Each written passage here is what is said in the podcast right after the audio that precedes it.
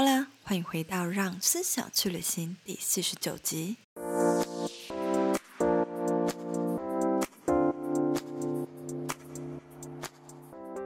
近期在社群上呢，我们看到许多创作者，包含一些行销的前辈啊，他们都有谈论到现在社群呈现在一个比较疲乏的状态。许多用户呢，大家似乎已经不太想要继续把他的专注力放在社群上了。不知道线上的听众，你们是否最近也有这样的情况呢？看 IG 突然觉得哇，都是好相似的内容，好腻啊！又或者是看到 KOL 夜配，每个人都摆同样的 pose，同样的场景，感到觉得无趣；或是滑 Story 滑到一半，突然又被广告插入，觉得很烦躁。多数人呢，其实会以社会现象的角度啊，或者是行销的角度去解析现在使用者习惯上的变化。不过呢，今天很特别的是，S 边我想要从灵性的角度和你们分享我对于近期受众开始对社群疲乏的想法。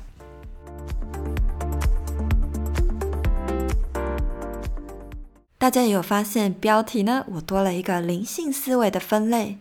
过去我都一直在分享社群经营啊、品牌经营等等。那随着我越来越成长，我也发现说，诶，我接触了越来越多的灵性书籍，然后发现到甜甜圈们也跟着我一起成长了。就是可能随着我喜欢的东西不一样，然后可能因为我的分享啊等等，大家也开始感到好奇，也会开始想要接触这类的讯息。所以呢，我有发现到，诶，好像。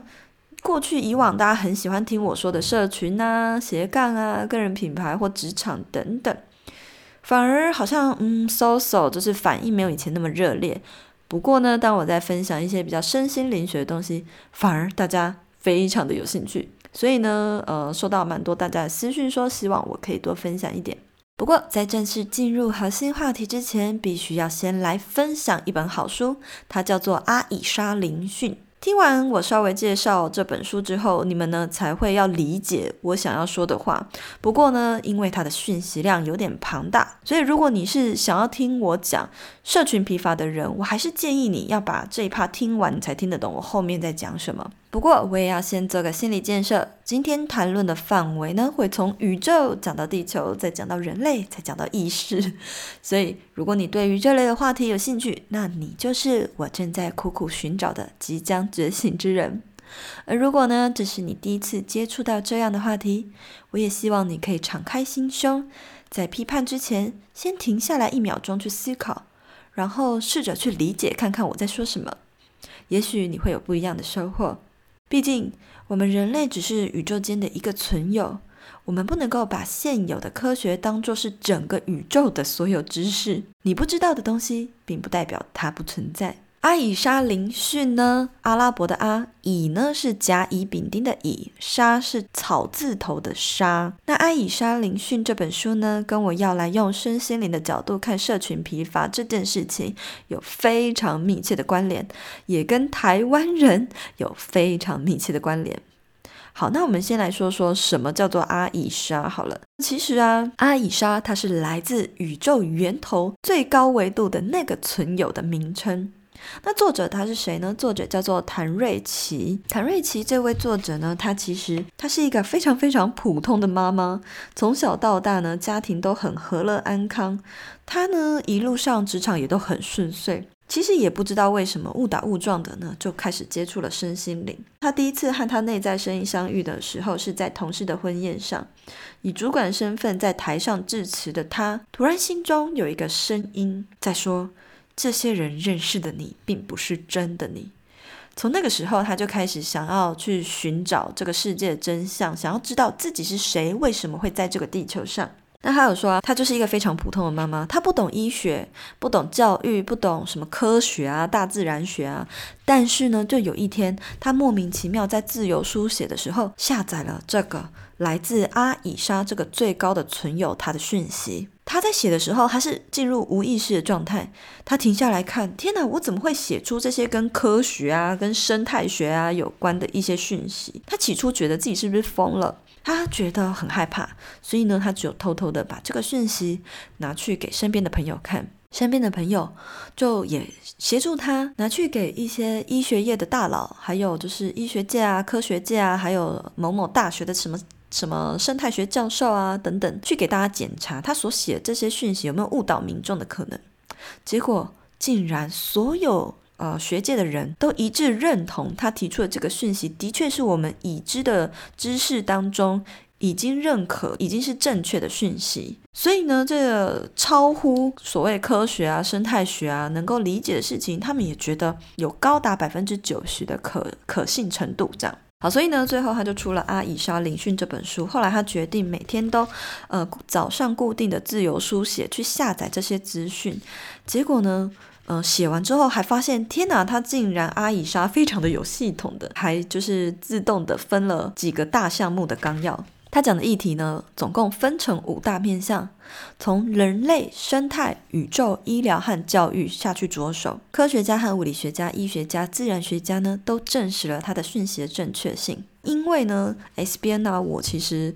呃，物理很差，呵呵，化学也超差，就是很差。因为我是文组的人嘛，所以呢，嗯、我当然在看这个的时候，在用科学的，他有讲一些术语的东西的时候，我其实是嗯有一点难理解。可是呢，我还是看得懂他书里面要传递的讯息。所以呢，我想应该啊、还有很多人是灵性小白嘛，我还是会用一个比较白话的来。分享这个书里面要传递的讯息。那至于如果你真的很在乎科学东西、生态的东西，更详细的解释到底是什么，建议你直接去看这本书。好。那阿以莎呢？其实她在整本书，她是从一开始她就站在一个宇宙的最高维度，在对着我们说话。她开头啊就骂了人类，破坏了地球的整个生态系，都是你们这些人类自私的欲望啊，破坏整个地球生态系，导致宇宙间的其他的存有啊和其他的星球同时的面临到了一个生存的危机，意味着地球生态的破坏也同时会威胁到宇宙其他的星球。那这什么意思呢？嗯、在书里面他提到，地球它本身有一个很强大的引力和磁场，可以去牵引住太阳跟月亮啊。所以呢，地球并不是人类的工作场域，而是整个宇宙的平衡中枢。那当然这一 part 呢，还有更深层的解释，只是我就不多说那么多。那所有的生物的存在和四季变化，为什么会在地球上发生呢？全部都是为了要调节地球的生态。那地球生态如此的重要，也是因为地球的存在本身是为了要调节宇宙的生态。那为了要让地球可以生生不息的运作，呃，在很久以前，宇宙间更高的存有、更高维度的那个存在呢，他们就把人类放在地球。所以说，为什么我们人体会有一些可能电流啊，或者是本身就自带磁场？原因是因为我们自己自身的磁场是和宇宙的，呃，宇宙之心是连接在一起的。那我们就是要来协助地球平衡的运运作。我们呢，和大自然、和河川、和大海，其实我们都是兄弟姐妹。因为阿以莎她是站在一个很高的一个角度，她从宇宙看我们嘛，所以她就说人类和大自然，我们都是兄弟姐妹。可是因为人类因为有了智慧，所以呢，创造了文明和制度以后，越来越被眼前的这个物质世界给牵制住了。那这个物质其实指的就是金钱呐、或者是，呃，指你要吃大鱼大肉啊，或者是你一定要买奢侈品啊，认为自己一定要拥有什么，而这个拥有呢，通常是指的是有形的、看得见的拥有才叫做拥有。我们并不在乎那些无形的拥有。我们在不断追求的物质的路上呢，迷失了自己，已经逐渐忘记自己来到地球真正的目的是什么。导致我们呢，人类就像一个好像跟着地球妈妈哭着要糖吃的老大，一直不断地跟地球母亲索取这个要那个要这个，开始跟其他的兄弟姐妹争夺。于是，在这个争夺战之下呢，我们也无意间伤害了我们的兄弟姐妹，也就是所谓这个大自然、森林啊、河川啊，还有海洋。因为这样的关系，地球妈妈呢开始疲惫了，她也开始失衡了。也快要危害到其他星球的物种，所以此时此刻，阿以沙他就说：“这就是为什么我要透过你来下载这些讯息，因为我们已经意识到，我们再不介入地球就是恢复平衡的这个工作的话，很快的你们会威胁到我们其他的星球的存在。其实我阅读到这里的时候，心中有莫名的一个呃感慨，又或是感动，还是难过。总之呢，就是有一点想要掉眼泪的感觉。会觉得说，对啊，为什么我们人类要一直去残害其他无辜的存有呢？那刚刚说到，我们这样的破坏呢，导致地球开始失衡，也快要危害到其他星球的物种。因为地球如果不能够牵制着太阳跟月亮，的确有可能会在宇宙间造成大灾难。那所谓的失衡，其实就很像是地球暖化啊、物种消失啊、生物突变等等这样的现象。来自高维度的阿伊莎，他就强调。我们人类自以为是地球的主宰，却不晓得背后在支持着人类的所有物种，他们都默默的在努力工作着。包含你看到的那些树木啊、小草啊、小昆虫啊，他们都很努力。例如说，像是海豚，他们呢在海中协助引导乌贼啊、鲸鱼啊，还有很庞大的鱼群进入升温的海洋。可是海豚呢，却也因为我们污染了海洋，逐渐的衰弱，逐渐的减少当中。这本书它就是要提醒我们，要人类不要再自认为自己很渺小，不要再被眼前的物质世界给牵引，自顾自的呢，一直想要替自己争夺这个争夺那个，而是我们要应该要站在更高更宽广的角度，看见呢自己也是宇宙的一份子，去保护这一颗星球。然而，其实拯救地球呢是一个非常浩大的工程。唯有人类开始觉醒，才可以拯救地球。听到这里，你可能会想说：“哦，那什么是觉醒呢？觉醒的征兆包含哪些呢？”接下来，我将会提供几个阿伊莎她提到的关于觉醒的征兆。线上的听众们，你们也可以评估看看，你自己是不是也中了这几项征兆呢？觉醒其实包含了刚刚讲到作者，那他突然有一天就在思考说：“诶，心中有一个声音说，我是谁？我在哪？”在你每天汲汲营营的照着人类制度的 SOP，日复一日的重复的在打卡上班。下班打卡，上班下班，赚钱花钱，赚钱花钱，这样子日复一日的按照人类的制度在运作的时候，你其实是在一个无意识的状态，像机器人一样的运作，像行尸走肉。但如果有一天突然你心中有一个声音问自己说：“我到底是谁？为什么我会在这里？我来到地球是为什么？我为什么是我？一定要工作才能赚钱吗？”一定要赚钱，我们才能活下来吗？当你开始想要知道自己是谁，表示你体内那个被束缚住的灵魂，它突然醒了。当你开始怀疑这个社会制度为什么会这样子运作，当你开始质疑的时候，也表示你的灵魂正在觉醒中。或者是说，你开始会注重环保，你开始在乎地球的一些议题，你开始会选择极简，不去买奢侈品。你开始会想要吃蔬食，为的就是要保护这个地球。最后，进而的你会开始想要了解世界的真理、宇宙的真相，想要开始练习冥想，开始停止脚步去追求那些虚有的外表或者是物质。你不在乎他人的眼光，你更在乎的是自己怎么过活。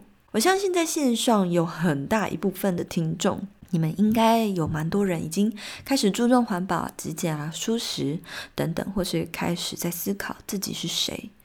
可是还是有很多人啊，一直不断的追求所谓的奢侈品，所谓自己的外表，或者是去在乎别人的眼光，然后活在一个别人期待的那个版本的自己。可是，一个真正觉醒的灵魂，他不会去在乎别人怎么想。也不会想要得到他人眼光的关注而做出一些可能比较不是像自己的行为，这个呢比较像是多数人的议题。除此之外呢，当然你也有可能会开始对我所介绍的这本书《阿伊莎灵讯》感到非常的有兴趣。听到这边，不知道在觉醒的征兆中你中了几项呢？也欢迎你在评论中留言告诉我，或者是私讯和我分享哦。经营个人品牌的你，是否因为想分享的话题太多太大众，导致不知道自己的利基市场在哪，或是不晓得如何透过正确的社群行销逻辑，打造出一个具有差异化的个人品牌呢？S 边的 IG 个人品牌定位实战班开课啦！这是一堂线下四小时的密集训练班，适合刚开始经营自媒体的你，也适合做社群行销或想转职做社群的你。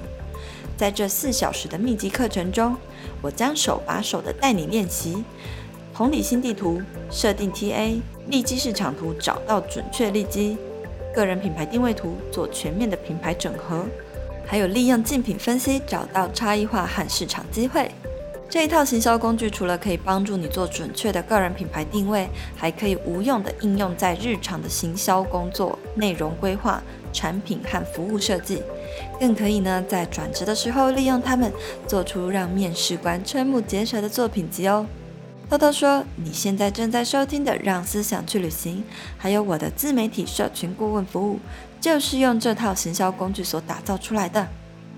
现在就立即点开资讯栏，三月二十号前把握早鸟入学折扣，双人同行还会再更优惠哦。那这本书呢，其实它是二零一八年出的书。它有说到啊，从二零一八年，地球人类呢才开始有一大批人逐渐的觉醒。可是啊，因为人类觉醒速度真的太慢了，所以阿以莎呢，他就说，他们呢更高维度的存在已经意识到不得不介入地球生态平衡的工作了。但是因为他们不能够直接介入这个星球的运作。要恢复地球生态的平衡，还是必须靠人类自主觉醒，然后自主的去爱护地球。毕竟我们才是生存在这个星球上的最高的物种啊！所以他说，他们也只能够怎么样介入呢？接下来的几年，阿以莎他们会透过一些方式，又或者是一些事件，来加速人类的觉醒速度。说到这里，你有没有想到他说的方式，又或者是他说的事件？指的是什么呢？给你两秒钟思考。我想你我心中应该都出现了同样的答案吧？是不是疫情 （COVID-19） 肺炎？其实除此之外呢，我也都觉得，呃，像是美国的森林大火，都是一直在警惕我们不要再触怒地球了。关于疫情让人类觉醒，在后面呢，我会分享的更多。然后啊，我觉得齁，老高的出现也是在加速人类的觉醒。你们有这样觉得吗？哦，昨天呢，我在直播的时候呢，我讲到这里啊，大家一票人都说有有有，我也是老高粉。的确，我，为什么会这样说呢？因为其实啊，在老高出现以前，多数人啊都很排斥这一类的内容。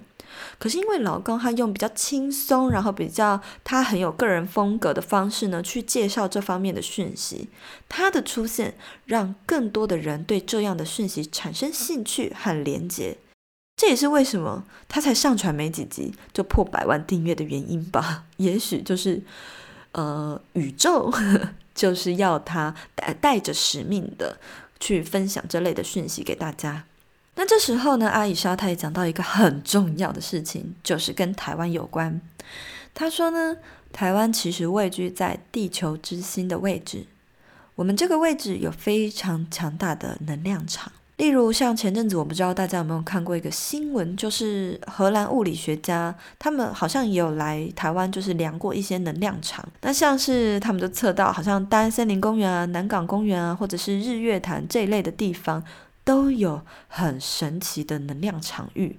那这个能量场域呢，你就会发现，哎，很多人都会在这里打坐啊、冥想，或是练功啊等等。这也就是为什么好像大家在那里，嗯、做一些可能比较灵性或者是修行的动作的时候，会觉得精气精神都很饱满的原因。所以阿以莎里面有一个篇章，他就说，台湾是世界的模范场域。这个意思是什么呢？因为台湾呢的地理位置非常特别，我们位于地球之心这个地方，台湾呢也已经是全世界觉醒速度和比例偏高的一个所在。我们台湾人的觉醒呢，可以帮助从华人世界一直感染到西方世界。我们可以一起合作，把环保啊，或者是生态的问题给解决好、处理好。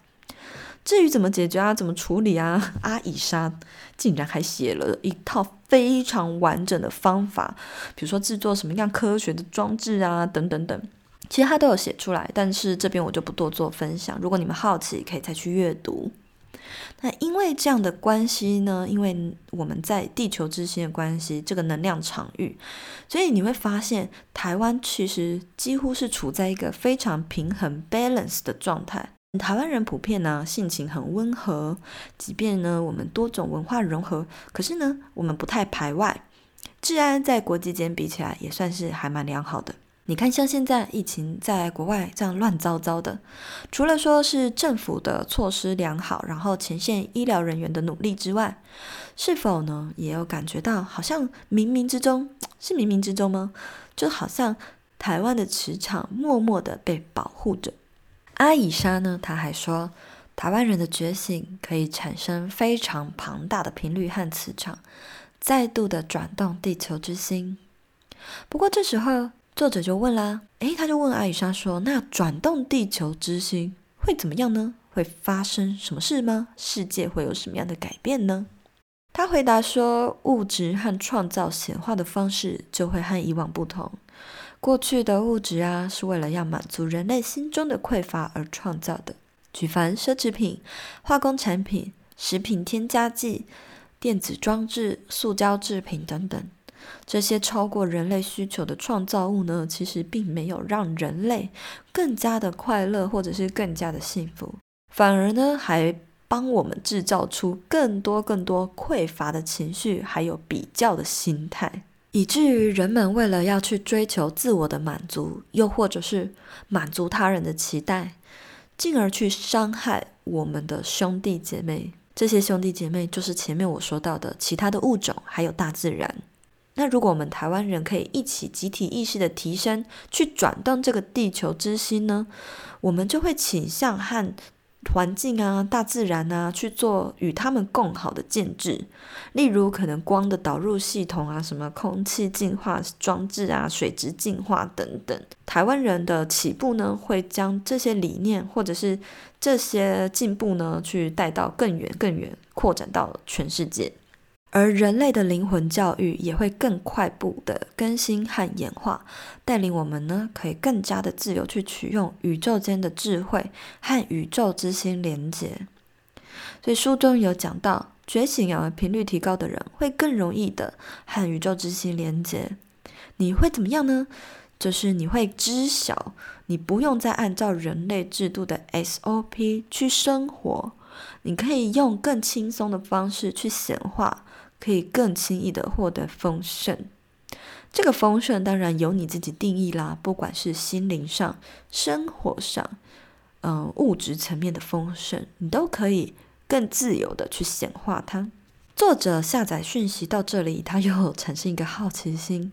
毕竟作者自己也是台湾人，其实我阅读到这边的时候也很怀疑，就想说，嗯，会不会因为你自己是台湾人，所以呢，你就是把自台湾自己好像写得很伟大，好像写得很了不起这样子。不过呢，当我开始有这样的怀疑的时候，诶，作者他自己也也把这个疑问写出来。他问阿以莎说：“但是我们台湾自己问题也很多啊，例如政治啊，或者是国际认同。嗯，我们的经济呢，也是一直好转不起来。普遍的劳工呢，都是在一个很低薪的状态，也有很多人倾向于去别的国家做低级劳工等等。”这个小岛问题这么多，真的占了这么重要的位置吗？然后阿伊莎他就说：“你描述的这些景象，世界上哪个地方没有？这个是全球都正在面临的问题啊！你去看看那些资源雄厚的那些国家，他们同样面临经济成长的挑战、政治上的冲突、薪资所造成的企业压力。”全世界没有一个地方可以跳脱人类这个时期的共同课题。台湾这个小岛，也许我们看见的是限制，但是呢，对于阿以莎他们来说，看到最大的觉醒的希望就在这里。阿以莎说，这是他从灵性观点所看到的状况。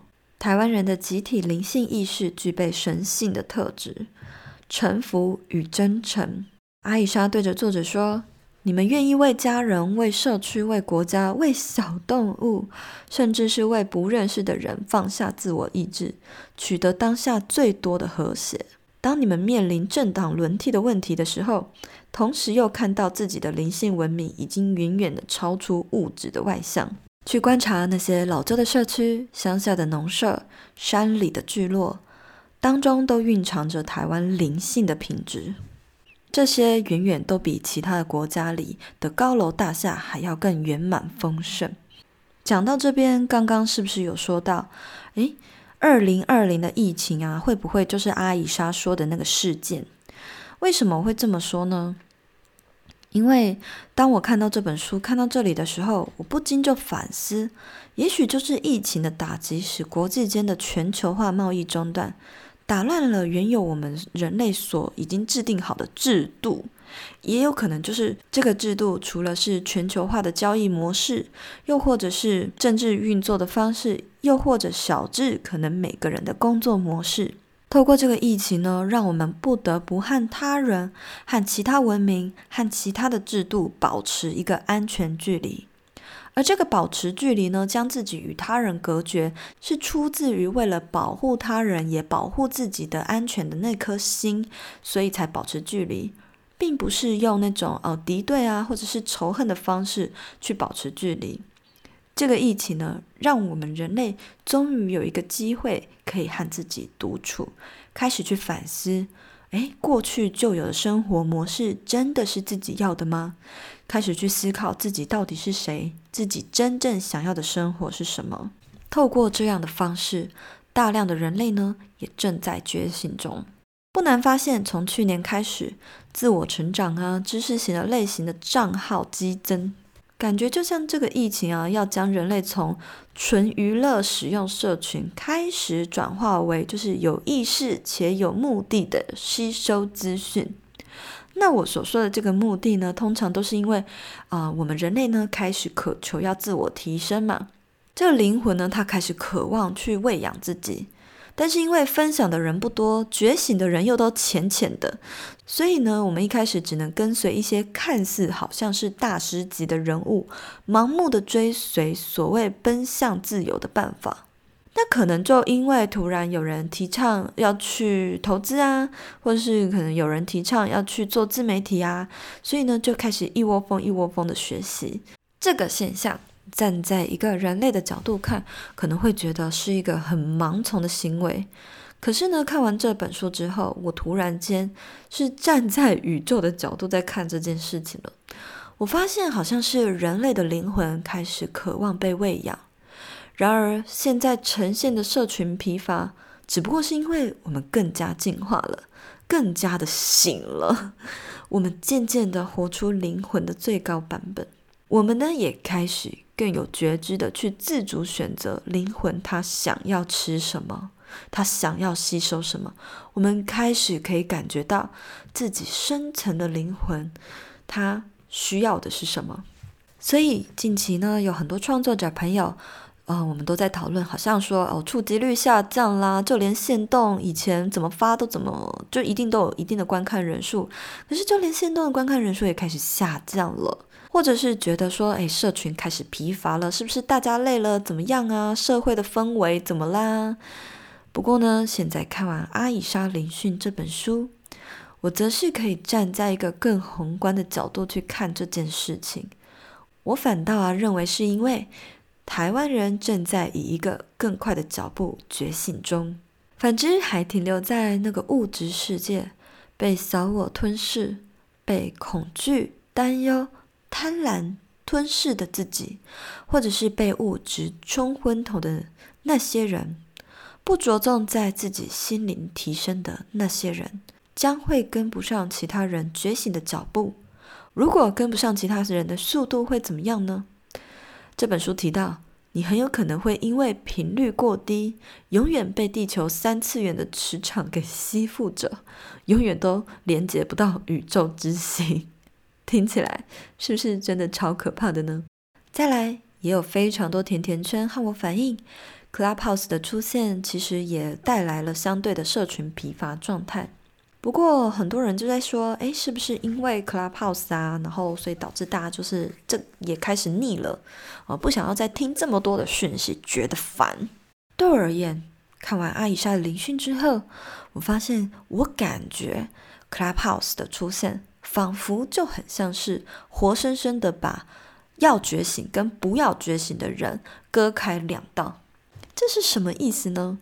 哦，在使用 Clubhouse 的过程中，无论你是开房间的主持人，又或者是无论你是使用者，觉醒的人就会在使用的过程中开始发现：天哪，我不能够再花时间浪费在这个东西上面，我要把时间的掌控权握回自己的手上，我要把我的注意力放回我自己的生活上。于是从 Clubhouse 连带到 Facebook 到 Instagram，开始就逐渐的不再把注意力放在这些社群上面了，而是呢在生活中找到更重要的重心，然后找到更多自己想要做的事情。而还睡得很沉、没办法觉醒的人，可能就会想：哦，我要趁机会抓住流量，我要趁机会去认识名人等等。这个啊，只是我看完这本书，然后冥想后所得出的一个小小的看法，不知道你们同不同意呢？都很开放的，欢迎大家，就是可以和我一起讨论。总之，结论就是呢，我从灵性的角度去看社群批发，其实我只是认为说，宇宙啊，他们正在用一些不同的脚步跟事件去提醒我们要更加的觉醒。更加的把专注力放在自己的身上，放在灵性的提升，放在自我的提升，而非眼前这个物质世界。不要再被物质给牵制住，进而的更宏观的把眼界放在地球上，放在宇宙观上。这本书也提到说，我们人类啊，总是把自己看得太渺小了。我们呢，都太注重个人的物质。觉醒的目的其实不只是拯救地球而已。我们要把自己视为我们是宇宙的一份子。如果地球毁了，宇宙也会跟着崩塌。所以啊，我就一直在想，就是最近呢，我正要开设像是 IG 个人品牌定位实战班这类型的品牌行销工作坊。嗯，好像只能够帮助到大家去建立品牌啊、学习行销啊、创业等等。是否还能够多做点什么，帮助大家提升自我和灵性成长？我也很想要做点，可能就是跟这个议题相关的讲座啊之类的。不过呢，我想最快的还是从 Podcast 开始分享，所以就多了一个这样的新单元——灵性思维。书中提到呢，台湾的未来就在我们集体意识觉醒绽放的过程中，我们的政治语言、企业文化、学校教育、社会氛围等等。都朝向尊重个别自由意志的方向发展，所以啊，台湾人并不会因为外汇赚得少而感到匮乏，也不会因为都市的大楼不够高而失去竞争力。相反的，你会看到有越来越多的外国人想要来取经，想要在这个岛屿长期的生活和居住，也想要和我们分享我们所拥有的能量场。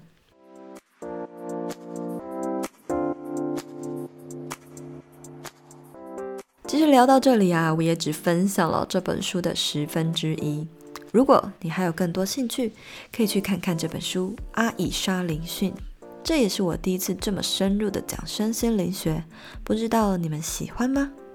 如果喜欢的话，也欢迎你留下五颗星评论鼓励我，那么我也会更有动力的继续分享下去。谢谢你的收听，那我们就下次见喽，拜拜。